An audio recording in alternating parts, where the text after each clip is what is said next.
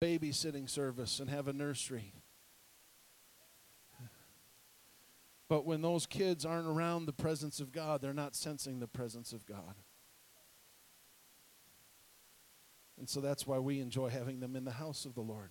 And quite frankly, a few of them preach with me better than some of you adults. So praise God. If you have your Bibles, if you'll turn to Second Corinthians chapter 9. 2 Corinthians chapter 9. I'm continuing our series on the foundations of the church, the foundations of the apostles and prophets, Jesus Christ Himself, the chief cornerstone. We've talked about establishing that the Bible is truly the Word of God that we can lean on in every situation and in every circumstance. We preached on agape love that we have to have the Lord's love moving and flowing through us. We preached about seeking first the kingdom of God and his righteousness. Last week we talked about tithing, which was just as spiritual as agape love, by the way. And uh, today I want to talk a little bit about giving. And uh, if you didn't, I'm going to make my qualifying statements because I'm going to talk about money a little bit again and some of you may not have been here last week or didn't hear it. I can preach this with all boldness because I don't know whether you give or not. There's only one person in here that knows whether you give, and her name is Taryn. That's it. I know if our leaders are giving, but as far as the congregation, you know, you can let this go in one ear and out the other, but it'll be to your detriment, not to ours. So I don't know. I'm not up here to manipulate money out of anybody. If you want to give, give. If you don't, don't. That's between you and the Lord. But I'm just going to give you the principle in the Word of God and let God speak to you. And uh, I want to speak today on this, entitled This The Divine Law of Attraction. And you may have never heard a message on giving this way before. I hope you haven't. I hope it's brand new. But Second Corinthians chapter 9, I want to start reading at verse number 6. I'm reading from the ESV. It says, The point is this. Okay, the first couple of verses, it's talking about taking up a collection for the Christians that were at Jerusalem. And, and Paul finally gets it down to verse number 6. He says, This is what the point of all of this is. Whoever sows sparingly will also reap sparingly. And whoever sows bountifully will also reap bountifully. Now, before I go on, you have to understand here sparingly is a heart issue, and bountifully is a heart issue. It's not a dollar issue. The woman that gave two mites gave bountifully. The millionaire that gave a hundred bucks gave sparingly. It's a heart deal. How do I know that? Because verse 7 says so. Each one must give as he has decided in his heart, not reluctantly or under compulsion. Okay, that has twofold meaning there. That means somebody's not twisting you to do it, and you're not doing it to get something from God. For God loves a cheerful giver. The Greek word there is hilarious. He loves a hilarious giver. And notice this in verse number 8 and God is able to make all grace abound to you so that having all sufficiently sufficiency in all things at all times you may abound in every good work as it is written He's quoting the Psalms now. He has distributed freely. What you have, He has given to you freely. Everything. Your paycheck that you may have seen deposited into your bank account before it disappeared to the bills. God gave that to you freely. Well, Pastor, no, I earned that. I worked for that. Oh, no, no, no, no. That job's his. Your feet are His. Your hands are His. Your brain is His. He bought you with a price, He paid for it all. He distributed freely. He has given to the poor. His righteousness endures forever. Verse number 10 He who supplies seed to the sower and bread for food will supply and multiply your seed for sowing and increase the harvest of your righteousness. In other words, in order for the giver of the seed to get to you so you can plant it in your ground, it will become more and more and more. It'll multiply for you. Verse 11 You will be enriched in every way. Now, most preachers stop there. Let me tell you, God's not going to give you a bunch of extra just to give you a bunch of extra. But notice what he says you will be enriched in every way to be generous in every way. Which through us, everybody say that's me produce thanksgiving to God. You and I are the measure of production of thanksgiving to God. It's the reason why in Thessalonians he says, In everything give thanks, for this is the will of God in Christ Jesus concerning you. Your thanksgiving level indicates your input and output level.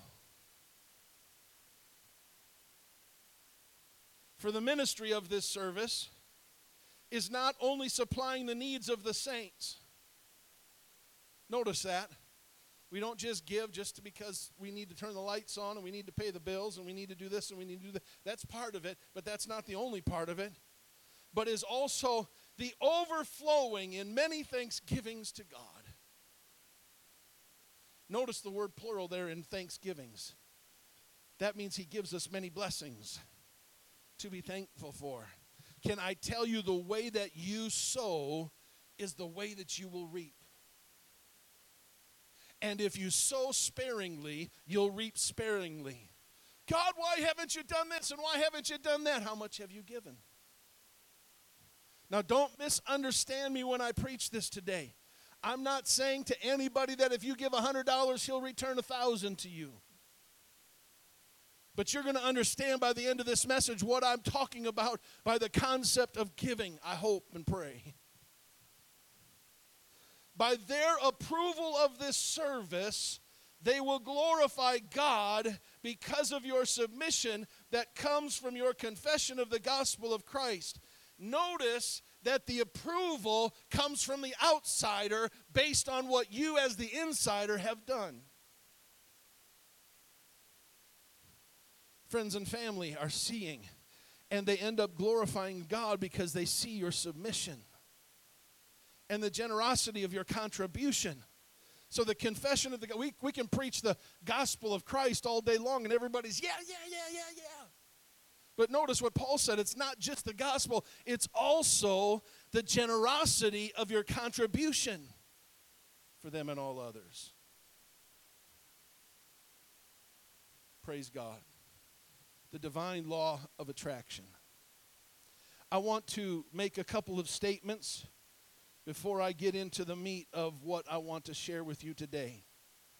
I, I want to make some statements on the concept of giving. We talked last week about the tithe. Okay? The tithe is the tenth or 10% of what God has increased you in. And I believe that that is in partnership with God and established by God. And we taught about that. So if you have any questions, go watch last week's message on financial freedom. But I liken it to this. How many have been to a restaurant lately? Well, a few of you. And how many have received a thing at the end of your meal as it comes over and they set it down on the on the table? Okay? Backup music.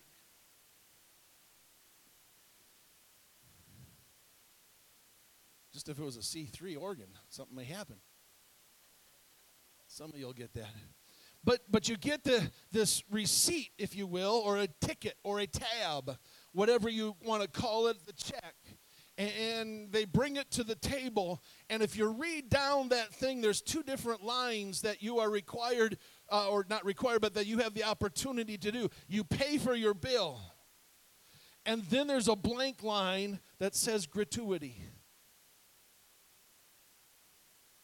Let me just give you the crude analogy. Your tithe is what is due. You pay that. You go to the restaurant and you pay the bill. You sit down. I can't even hardly sit down for $100 now with my kids. But uh, you sit down at a restaurant and you get the ticket or the check, and there's a line there, and that it, it's almost emboldened in numbers to make sure that you're aware of what you're going to pay for.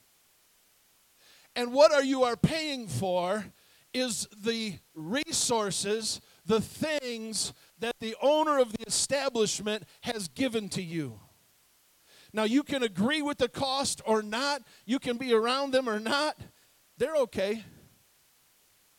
We got to get that though. I know it. See, here's the thing we get in there and there's this bold number on that sales ticket. And, and I'm not going to challenge you to do it, and I'm not going to dare you to do it. I'm just going to tell you not to do it. But there are people that have tested the, the, this concept and they've tried to leave without paying that, and it doesn't go over very well. Okay? So I'm not going to challenge you to do that. I'm just going to say that's probably not the thing you want to do.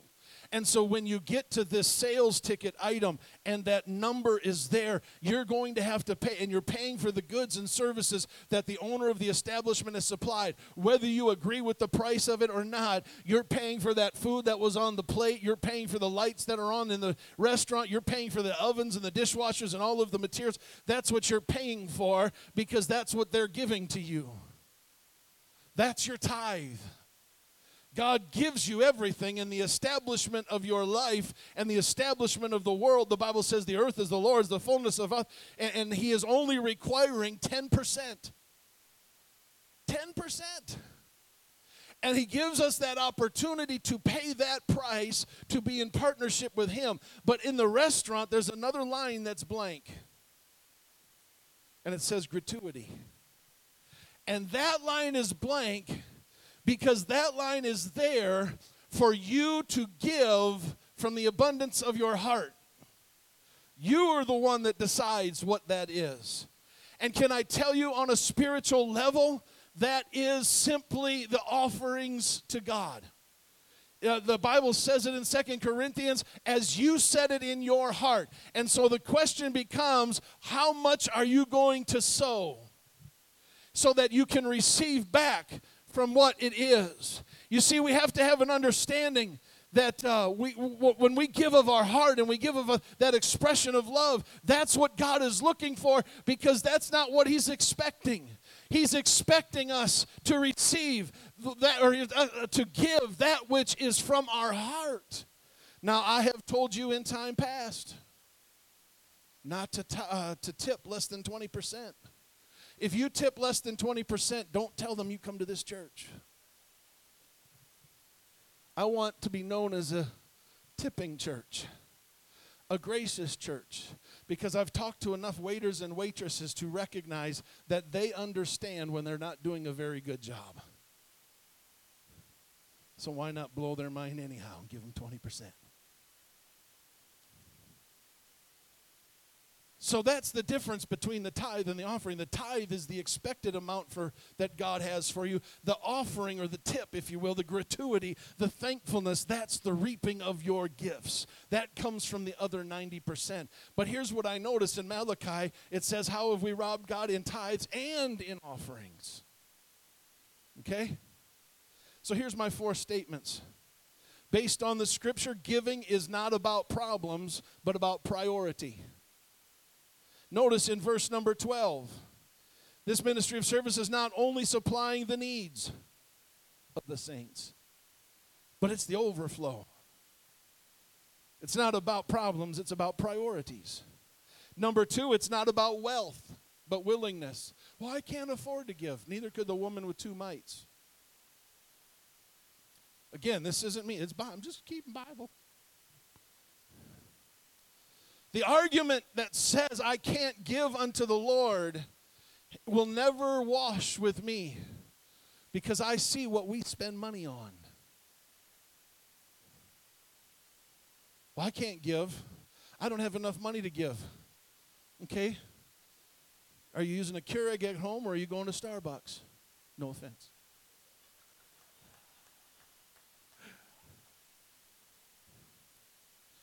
Are you drinking water from the tap or are you buying the bottled water? See, now that gets right down really to the, where the rubber meets the road. We spend on what we want to. I'm as guilty as the rest. I'm speaking to myself. How much money do we spend on eating out every week? It's a conversation in our house all the time. So you can't ever say, listen, like I said last week, but it, or, or, or last year, in fact, if you just gave up one meal of eating out per week for a family of four, you would be giving about a $100 a week to God. It's about, I mean, even McDonald's is getting close to that. At least 50 for McDonald's.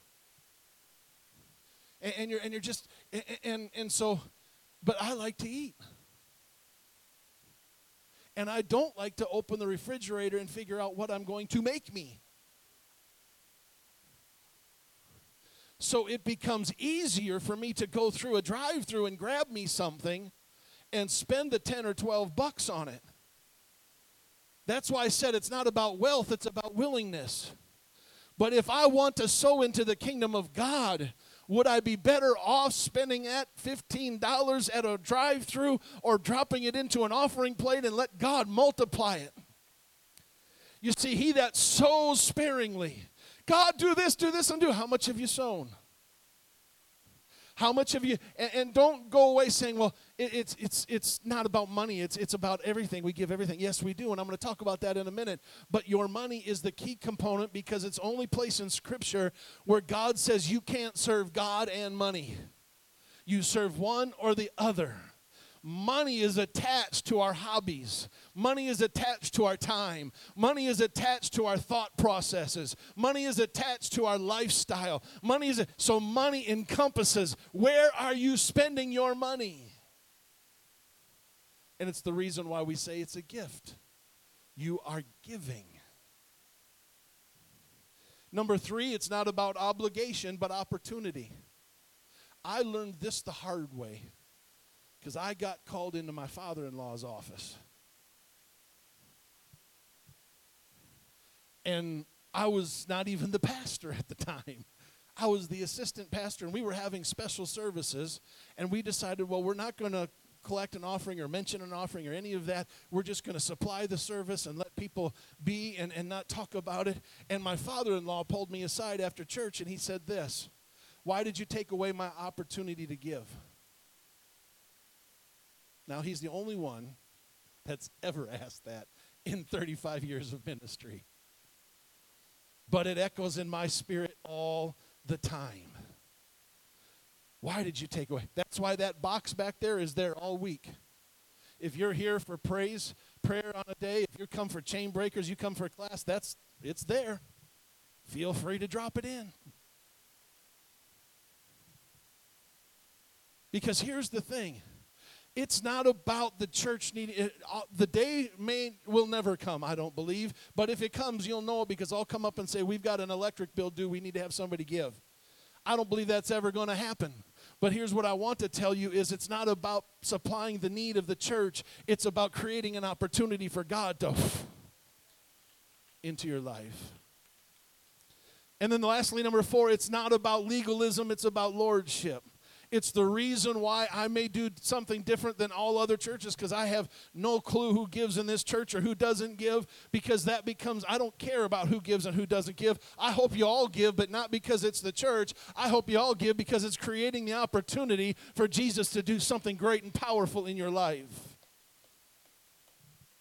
You see, God's law of attraction. He is attracted to one thing And it's the one thing that you and I have that he can never have. You ever thought about this? You've got something that he'll never be able to have emptiness. God is attracted to things that are empty because he'll never be empty. Everything proceeds out of him, everything comes from him. He has all and everything in him. He is the, the fullness of this whole entire earth. Is his. He has no need for anything. He is never empty. And so he is attracted to somebody that's empty. Do you want to know why he comes to you in the worst, darkest hour of your night? Because you're empty. Do you want to know why he comes to you when you're hurting and suffering and struggling? Because you're empty. Do you want to know why it's harder for a rich man to enter into the kingdom of, or through an eye of a needle than into the kingdom of God? Because they're not empty.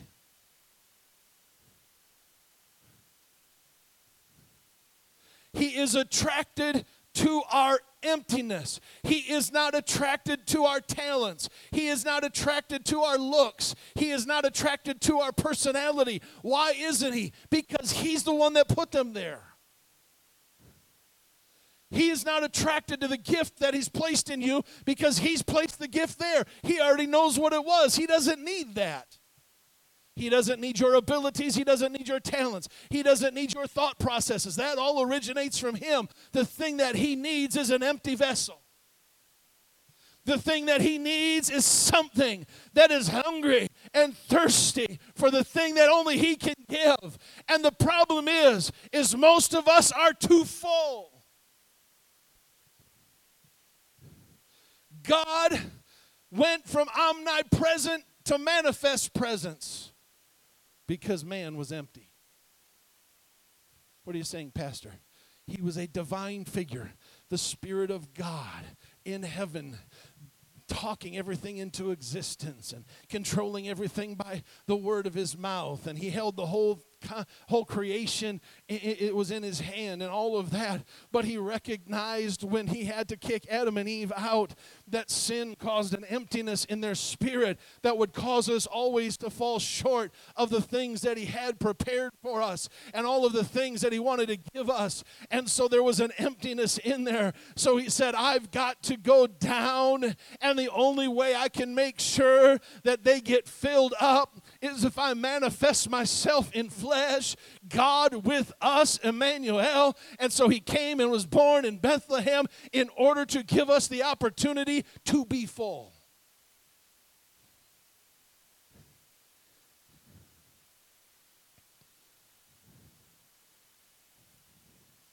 Think about his first miracle. John chapter 2 in Cana of Galilee. Those people drank up all the good wine. To where Mary came and said, Hey, Jesus, they're out. And Jesus says, Well, what do you want me to do about it? Notice Mary didn't answer him. Mary talked to the servant says, You just do whatever he tells you to do. What does Jesus notice? Six empty water pots.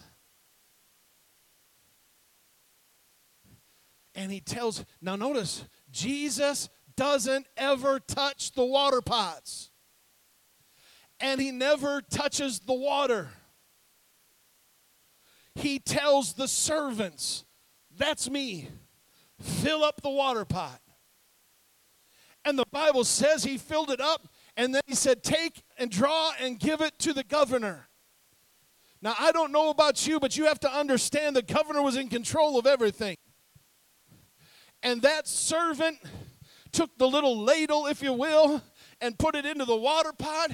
And notice that Jesus wasn't dealing with the governor, the servant was. And I can almost see it. I got to give this. I know this is water. The Bible says it. The only the servants knew that it was water. I'm getting ready to give the dude that can take my neck, I'm giving him water. But somewhere from the empty water pot to the governor's mouth, there is a transformation that takes place. There is a change from water into wine. to where the governor responds, Why did you save the good stuff to last? Listen, my friend, if they didn't have six empty water pots, and if they didn't have a servant that would draw out the water, they may never have been the miracle of water into wine. And there may have been a whole different kind of story in the wedding of Cana. And some of us are walking around our lives and we're thinking, God, why isn't this happening? And why isn't that happening? And why am I not getting breakthrough here?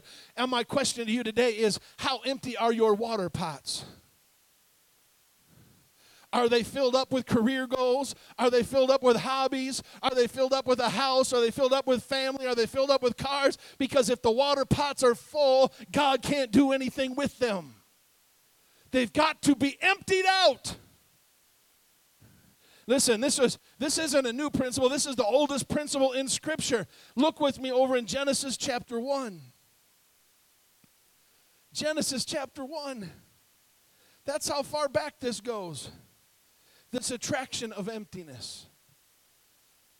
In the beginning, God created the heavens and the earth. And notice the next verse. And the earth was without form and void empty. Empty. It was empty. And what does the Bible say?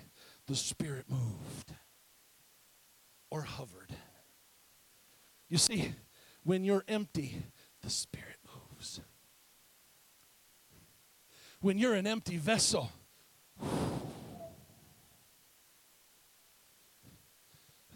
when you're when you're just starving and thirsty I don't feel like coming to church. That's all right, you're empty. When you walk into the house of the Lord, you're worried about the bills, you're worried about the job, you're worried about the family. You're so, and you just have to empty yourself of it so that He can go. And then notice what happens. He said, after He moves, He says, Let there be light. So there started with an emptiness. Then there was a moving of the Spirit. Then there was a transformation of that which was around him. My friend, the concept of giving is so that you can create in yourself an emptiness unto God, so that the Spirit of God will move into your life and He will breathe into it and transform your life.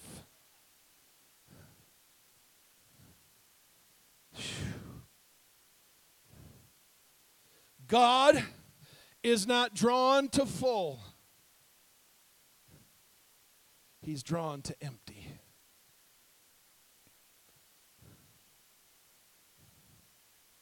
How many have ever been around a know it all? If you haven't, that may be you. Just saying. How many enjoy being around a know it all? Just wears you out. I want somebody that's empty, that's saying, God, I want a little bit more. God, I need a little bit more. Can I tell you what giving does of your finance? It releases and creates an emptiness in you. And that's why the Paul wrote in Corinthians, it's according to your heart. How empty do you want to have your heart so that it can be filled? Well, Pastor, I've got bills and I've got all that. I've got his. I understand all that. But we spend a lot of money on things that we really don't need. We spend a lot of money on things that we really want.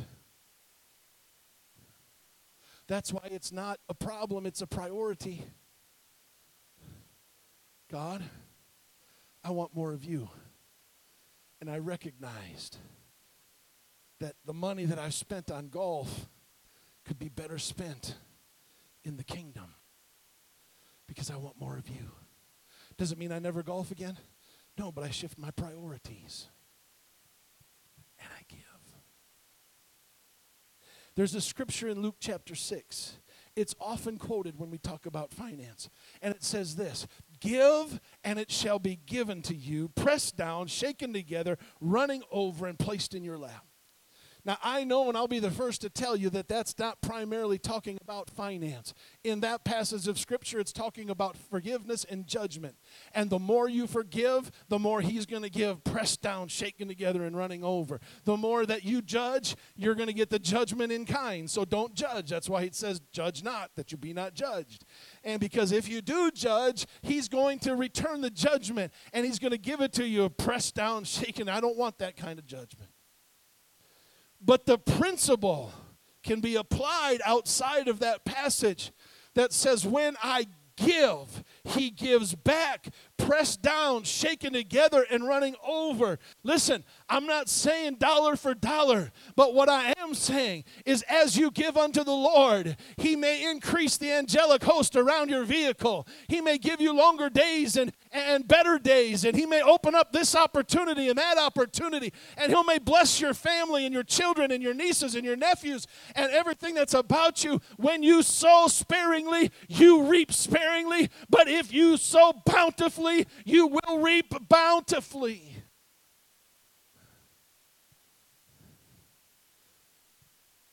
I heard a preacher say, and I believe it is true to this day, and it's an indictment on every Christian. This gentleman was preaching a message, and he felt like the Lord wanted him to say to the congregation, and I feel like God wants to say to this congregation today My people want me, but they don't need me. My people want me. They like the goosebumps. They like what we felt earlier in the service. They like having to have uh, my presence touched them and ministered to them. They liked having the fellowship and all of the things, but they are not in need of me because they'll walk out of the church uh, and they'll become more entrenched in their hobbies and their ideas and their homes and their families and their goals and their aspirations instead of being emptied out before me.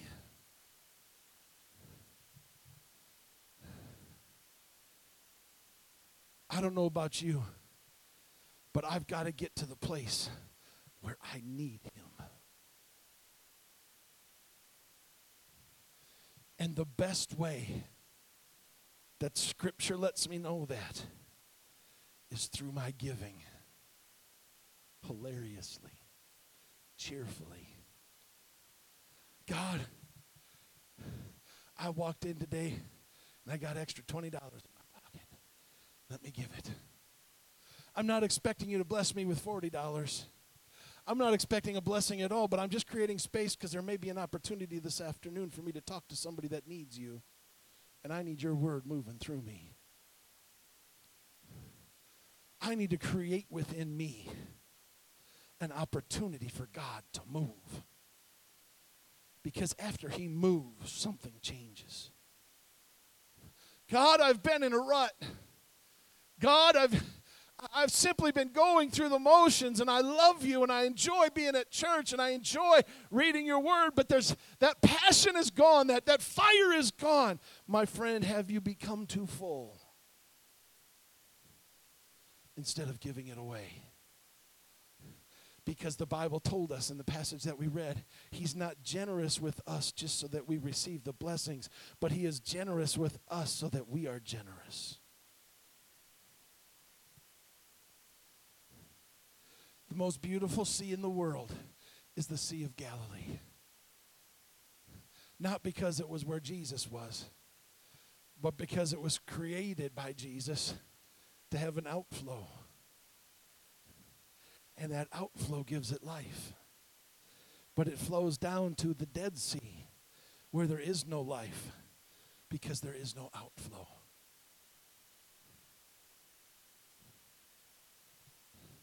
See, when we get so full,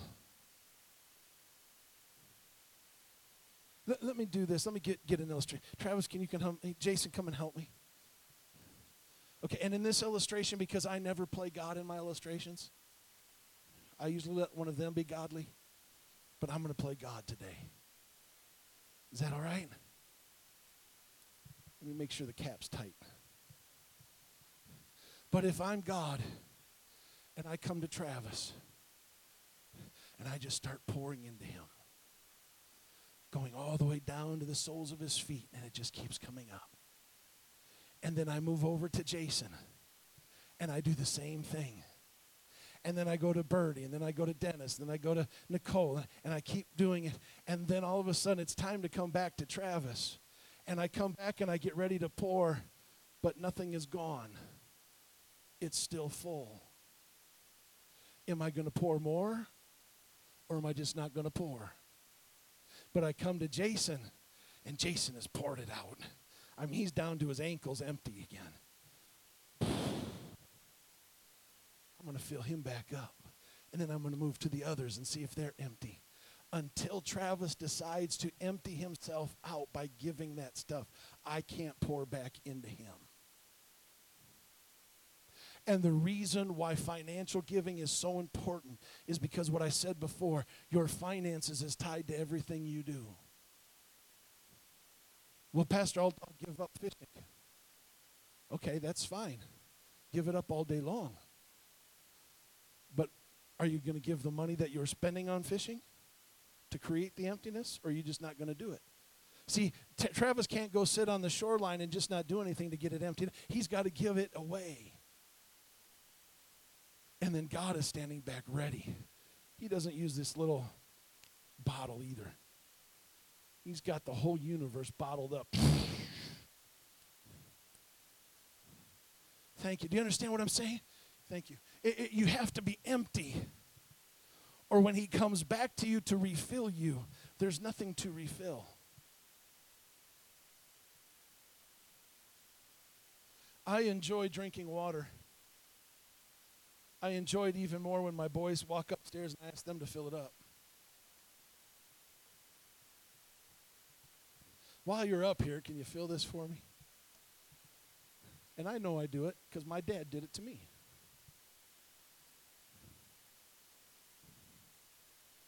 But they would never be able to fill up my cup if I never emptied the cup. And Jesus is never able to fill you up until you empty yourself out. Well, Pastor, what are you saying? Does that mean I have to give up everything and give everything and pay all this kind of money? No, no, no. As it is in your heart, it's between you and God. Now, I know of a man, I've used his example before. He teaches one of the greatest series on stewardship. His name is Robert Morris. He pastors Gateway Church in Texas. And I know, last I heard, I know there's at least three times in his life that God told him to sell everything that he owned cars, clothes, houses, everything 401ks, retirement stuff sell it all, get rid of it all on three different occasions. And God has blessed him for it. Am I saying that's what you've got to do? No, that's not what you've got to do. But what I am saying is, between you and God, you know how much you can give to create space in you to receive back from Him.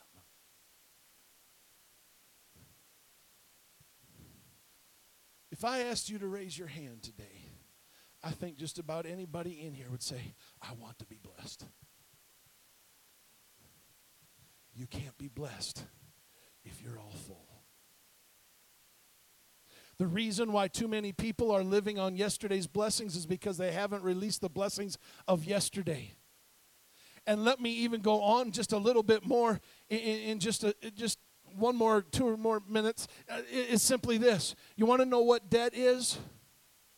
Now, I think probably everybody here has some kind of debt, myself included. We, we, we're, but you want to know what debt is? Here's what debt is: debt is reaching to the future and taking the opportunity to have something given to us by God and spending it into today. We are robbing our opportunity in the future for today. And we've all done it. And God understands that. So, how do we fix that? We start trying to get debt free. I sound like Dave Ramsey up here. Try to get debt free, get all that taken care of, but start giving things away. Here, here, I'll just, I'll close with this. And I hope you're understanding where I'm coming from. But when you put the money in the offering plate or online in this church, it does help us put lights on and heat and air conditioning. It does help us to pay the insurance and all of that stuff. But can I tell you what it's really done? It's emptied that building, filled this building. I want you to look around you.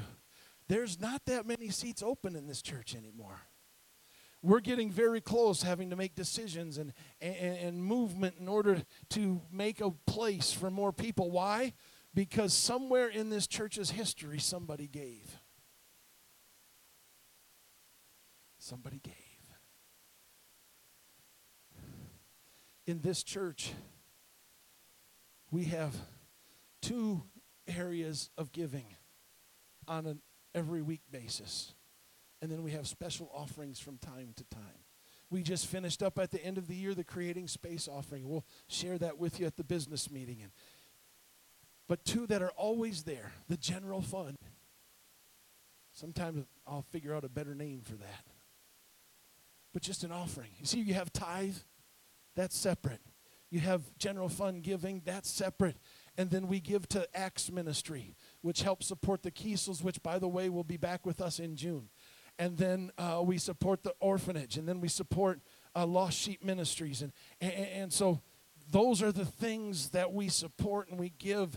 And because we're giving, so the church, as the board in this church and as this church, we are operating by the same principle that I'm sharing with you today. There's not a penny of our Acts ministry that stays here because we're constantly wanting to create a flow of blessing for God. So when it comes in every month, Taryn sends it out to create space for God to give us some more. And every time somebody gives more, and every time somebody, and we get it out, we're not making a church filthy rich here. We're trying to touch people's lives. And the more we pour into it and we pour out of it, the more God says, okay, I can give them a little more. I can send these other people I can send these kids, I can send this youth, I can do this because they're willing to give as unto the Lord. If you have not been a giver, I invite you to stand. If you have not been a giver in time past, I am challenging you. If you are married, go home and talk with your spouse and set up a giving program, some way to consistently give of your finance. Pastor, I don't know. I've got bills. I've got this. I've got that.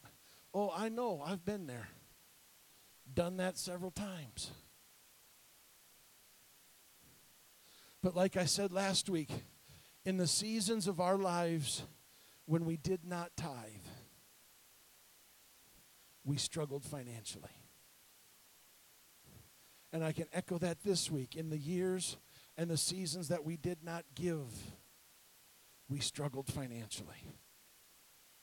But in the seasons that we've tithed and the seasons that we've given, has it always been an extra $5,000 in the bank account at the end of the month?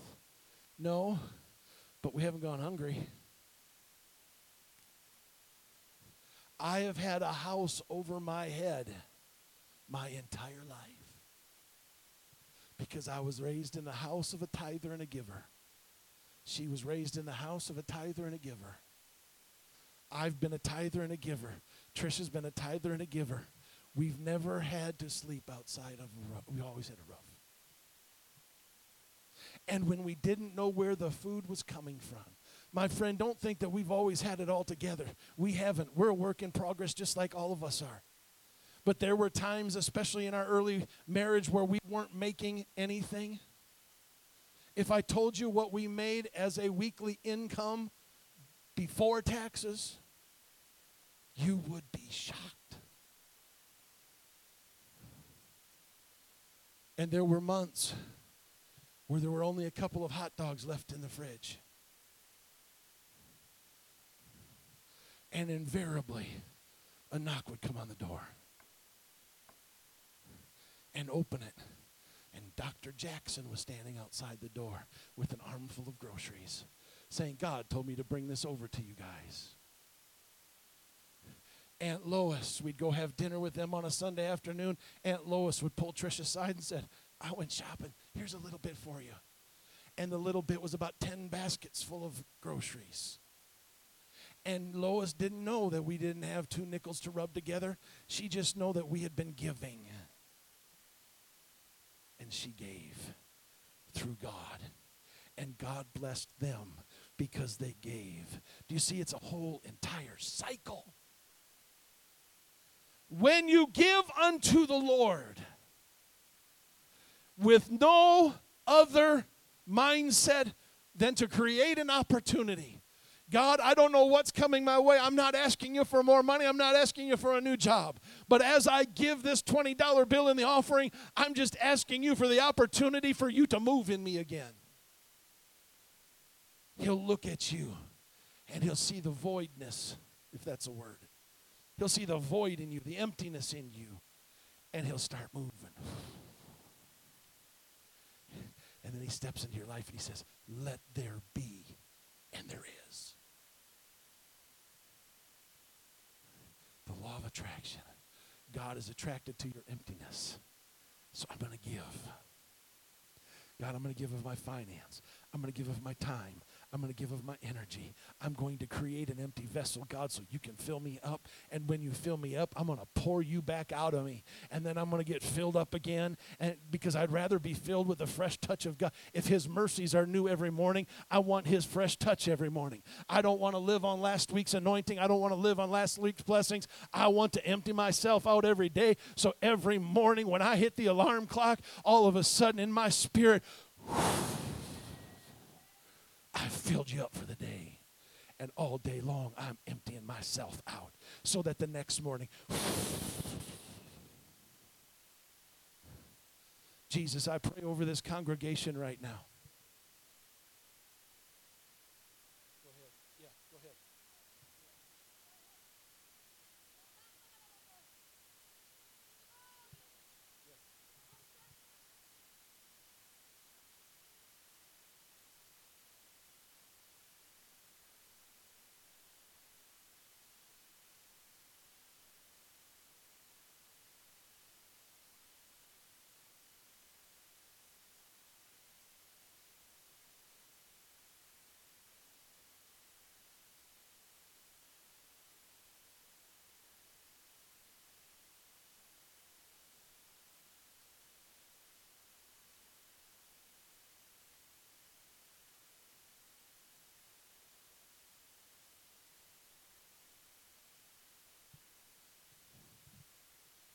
Speak, Lord. Speak, Lord.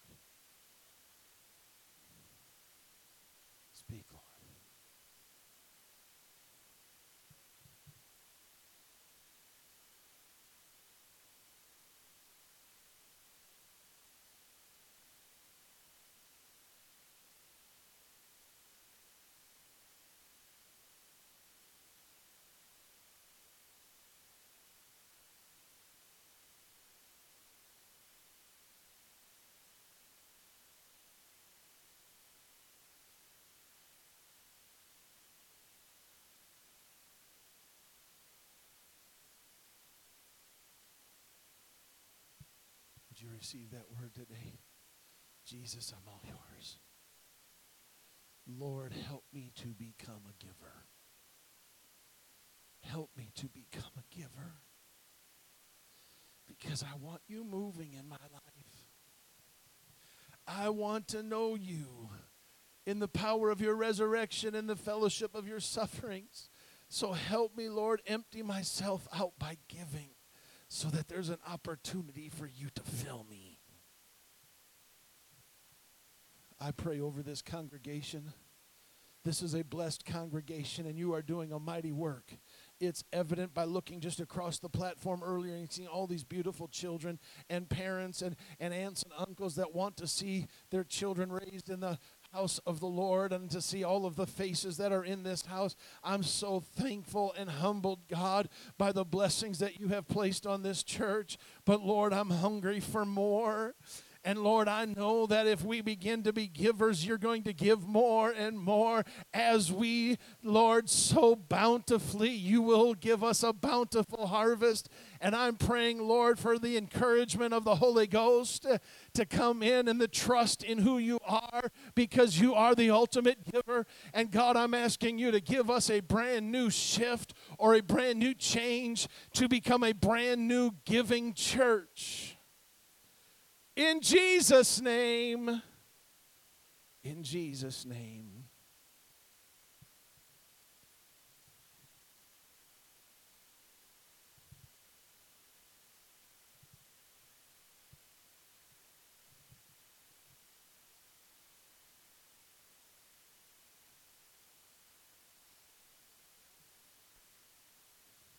Where the Lord is getting ready to take us.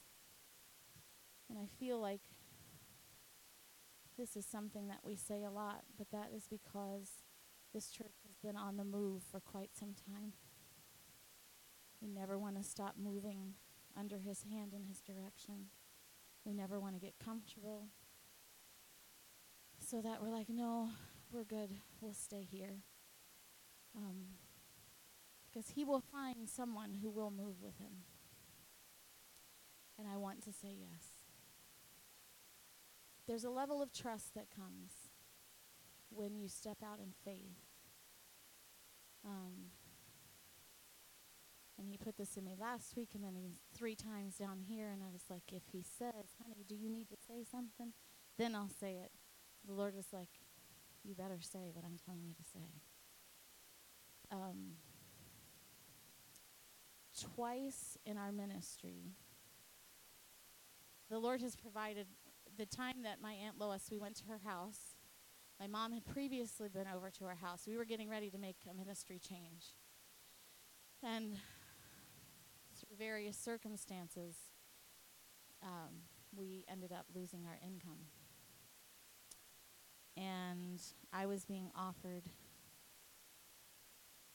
I would sub during the summers since I was in high school um, for a temp agency she called me. She said, I have a job for you, but I need you to say yes.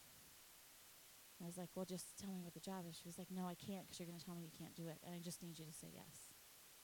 I'm like, well, no, no way. She's like, Trisha, say yes. And I felt the Lord like, and I was like, okay. And she goes, there's a lawyer. And I was like, no way. Um, and she was like, you have to take this. I know it's for you. So I went with the help of the Lord, I was scared to death. I had never worked in a lawyer's office before.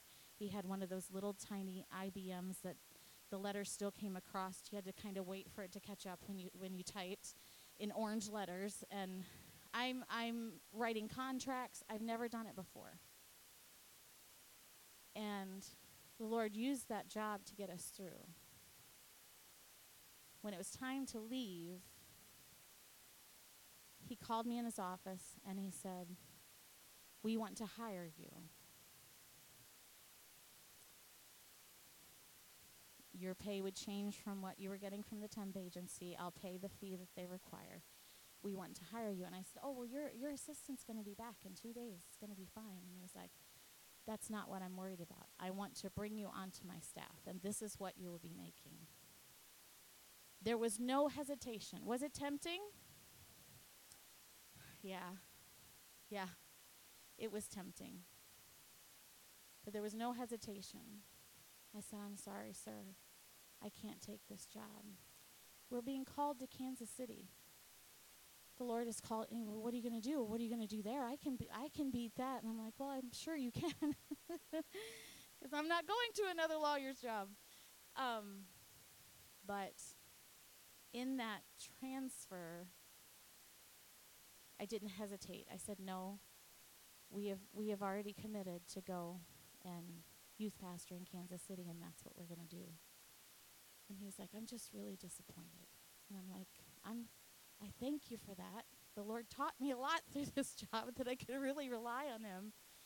Um, but in that time, we didn't know how I was going to get insulin. And so we were just trusting the Lord We move to Kansas City.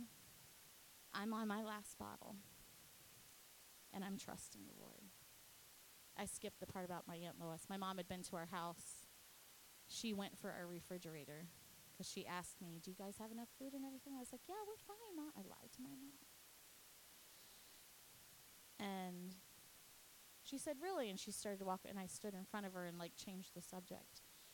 Went the next day to my Aunt Lois's, and they're all, she kept her house like spick and span, and there are all these grocery bags on the floor. I said, Aunt Lois, I can help you put this stuff away. And she said, No, baby, you go over there and you get those bags, and you take and fill them with what's in those bags. And I remember I just inhaled and went, and she goes, Jesus told me that you guys didn't have any food. Fill those bags. And of course, I started crying, and my mom goes, What are you crying about? And I said, Aunt Lois told us to be food because we don't have any food. She said, You just told me yesterday that you had food. And I was, but she knew it was something we had to walk through. There is, uh, what I'm trying to tell you is there's a level of trust that's built when you just go ahead and you do it. And it, we give in all sorts of ways, but this is especially a way that God just, He just proves Himself. I was on my last bottle. And my friend called from Delaware. She was actually not in Delaware, she was in Texas. She had moved from, she had went to Texas for ministry. And she said, Trisha, don't you take um, regular insulin? And I said, Yeah. And she said, What's the other one you take? It t- starts with an N. And I said, Yes. And she said, There's a guy in our church. They just changed his medication. He has a box full of both of those. So I need to like put that on dry ice, right? And I was like, Yes. like and she goes, Can you not use it? I said, Trisha, I was on my last bottle. And she began to cry. She was like, I know that's the Lord. Isn't that how he works? It happened again when we came out here. Declan was tiny. We had to go back to Kansas City, and I had to have my last checkup with my OB. And she's looking at me, and I'm, you know, I'm just like so many things because it was all so new. And she was like, you know, chit chatting about Doug. I just love that baby. He's so cute. I just loved being your doctor. And then she all of a sudden she stops and looks at me and says, What can I do for you? And I said, Oh, I'm good. I'm feeling really good. You know, I'm not even thinking that. She said, No, you need something. What can I do for you? And the Lord, I said, I don't know how I'm going to get insulin because we don't have any insurance and I can't get it without a prescription. And she said, Oh, well, I can take care of that. Wrote me out a prescription. She said, If they need to call me from whatever pharmacy, my number's right here. You tell them to call. We're getting this done. She said, Because you will have insurance. Because she watched how God provided for us changed a doctor who had lost her mind and put me smack in front of this doctor who took me through the rest of the pregnancy with no problem whatsoever. God is faithful. He cares about all the stuff. There was a level of trust that was established in me that cannot be shaken. It's not just about money, it's about relationship. It's about us learning another part of him that when he says he will provide that he will give it pressed down shaken together and running over he'll back it up every time. And he'll teach us valuable things. If you are coming from a past that things were just broken and out of whack and there was never enough money because it was always spent on other stuff break the cycle break it Say, no, this is what we're going to do. This is what we're going to do. That is not the past I came from, but guess what? When it was time to walk the walk and talk the talk, I had to do it for myself. My blessings did not come from Don Smalley and his don't you dare take an opportunity for me to be blessed. He was a giver and and and more. but he taught me valuable things. I watched God provide for our family. I watched him provide for my diabetes and my care over and over again. He will come through. And in so many ways, and you'll learn so many things about him. Beautiful things. I say it all the time. He will provide for those things you never speak of, that you tell no one. Be really awesome, Lord, if just you and him. It's the sweetest thing. Just you and him. It's the most beautiful relationship you will ever have. And if you invest in it, it will blow every other relationship out of the water.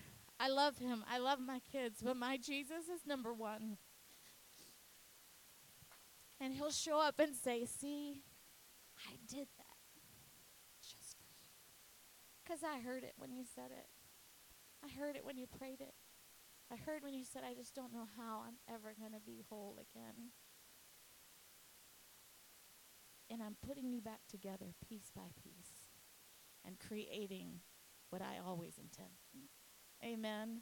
Isn't he beautiful? He's amazing. Can we sing that chorus? I give myself away. I give myself away so you can use me.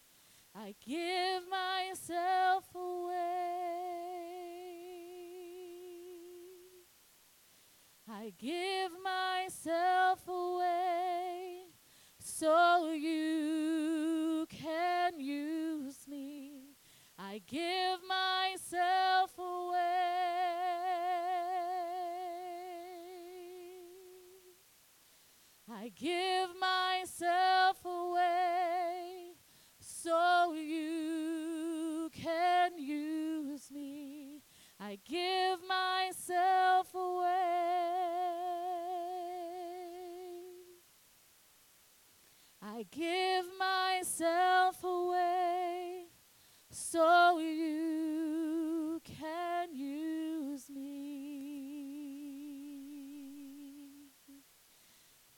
Jesus. We thank you for your goodness and your faithfulness. Thank you for taking the time, Lord, to minister to us and to teach us the principles, God, that will give us abundant life in a way that we have not yet, yet experienced, Lord Jesus. Thank you for the path that you set this church on. We're going to have to have a new level of trust, Lord. We're going to have to step out in faith before we even know where we're stepping. But you've proven that time and time again, Lord. We trust you, Jesus. Thank you for giving us an opportunity to grow in you, to grow in relationship, in the beauty of who you are, in the beauty of who you are to us as individuals and a, as a mighty body of believers. We love you and we thank you in Jesus' name. Amen. Amen. Amen. God bless you. We love you so very much. Have a very blessed week this week. You won't have to freeze as bad. In Jesus' name. I'm sorry, just before you go,